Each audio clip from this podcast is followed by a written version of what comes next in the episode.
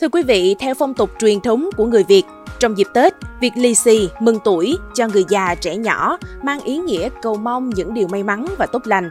Lì xì thay cho lời chúc người già nhiều sức khỏe, trường thọ, mong trẻ nhỏ sang năm mới chăm ngoan học giỏi.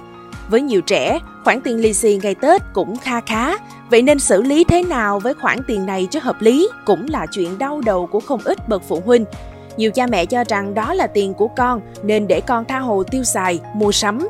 Cha mẹ nên cho trẻ thoải mái tiêu tiền lì xì hay cần hướng dẫn trẻ, bởi nếu chỉ cần sai lầm một chút rất có thể khiến trẻ có cái nhìn lệch lạc với đồng tiền. Mời quý vị thính giả hãy cùng tìm hiểu với chúng tôi trong số podcast ngày hôm nay.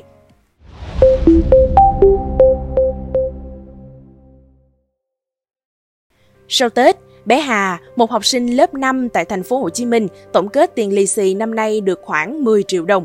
Bé nói với mẹ, Mẹ ơi, con có thể dùng tiền đó để mua mấy tập truyện lớp học mực ngữ mà con đang thiếu không? Không chút do dự, mẹ bé gật đầu. Tiền lì xì của con mà, con thích gì cứ mua. Nhiều phụ huynh cũng giống mẹ bé Hà, có quan điểm tiền lì xì là của con, người thân họ hàng mừng tuổi cho trẻ để trẻ hay ăn chóng lớn nên không quản làm gì số tiền này. Tuy nhiên chị Hương có con học lớp 11 chia sẻ kinh nghiệm nhà mình. Trước đây vợ chồng tôi cũng nghĩ tiền lì xì người ta mừng cho con thì để con thích làm thế nào cũng được. Nhưng có năm con đem tiền lì xì lên lớp khoe bạn, cho bạn, khiến cô giáo gọi điện cho tôi nói rằng phụ huynh cho con mang nhiều tiền lên lớp như vậy là không được. Tôi bị cô la, con cũng bị cô la. Chị Hương kể, có năm tôi cũng quên bẵng đi mà con thì chưa ý thức về tiền bạc nên đến khi hỏi con tiền lì xì đâu thì con để đâu mất rồi. Vì thế, sau này vợ chồng tôi rút kinh nghiệm cũng dặn dò con về việc chi tiêu tiền lì xì sao cho hợp lý. Là một chuyên gia tài chính, anh Phan Thanh Tùng có cách dạy con tiêu tiền lì xì rất khác. Anh cho biết sau Tết, khi các con anh tổng kết tiền lì xì, con sẽ được bố mẹ đưa ra các lựa chọn đầu tư như gửi tiết kiệm hoặc gửi tiền cho bố mẹ để đầu tư. Anh Tùng nói, con tôi một bé lớp 5 và một bé lớp 8. Tôi phân tích cho con nếu gửi tiết kiệm thì lãi suất hiện nay thế nào. Còn nếu đầu tư với bố mẹ thì có thể được hoặc có thể mất luôn khoản lì xì này. Tôi để các con chọn lựa, cũng nhân cơ hội này dạy con thêm về cách dùng tiền lì xì cho đúng.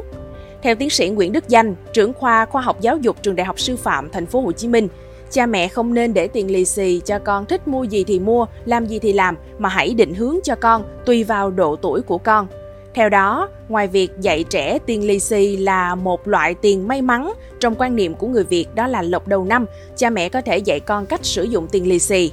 Với những gia đình cho con tiêu tiền vặt hàng ngày, cha mẹ có thể giữ hộ tiền lì xì và phát dần cho con. Bằng cách này, cha mẹ không phải cho thêm tiền mà còn giúp cho con cân đối số tiền lì xì có được. Thỉnh thoảng, cha mẹ cũng nên hỏi con để thử tính xem đã dùng hết bao nhiêu tiền. Điều này sẽ giúp cho trẻ dùng tiền lì xì một cách có ích. Cha mẹ cũng có thể gợi ý cho con dùng tiền lì xì để giúp đỡ, chia sẻ và ủng hộ những bạn có hoàn cảnh khó khăn, khơi gợi lòng nhân ái, sự sẻ chia và đùm bọc trong trẻ. Thưa quý vị, việc dạy con quản lý tài chính là cách giáo dục thông minh mà cha mẹ nên triển khai sớm. Bởi nếu được dạy cách dùng tiền theo lứa tuổi, trẻ sẽ biết dùng tiền lì xì như thế nào cho hợp lý. Điều này giúp trẻ hiểu được giá trị của đồng tiền cũng như có ý thức tiết kiệm, tránh chi tiêu hoang phí về sau.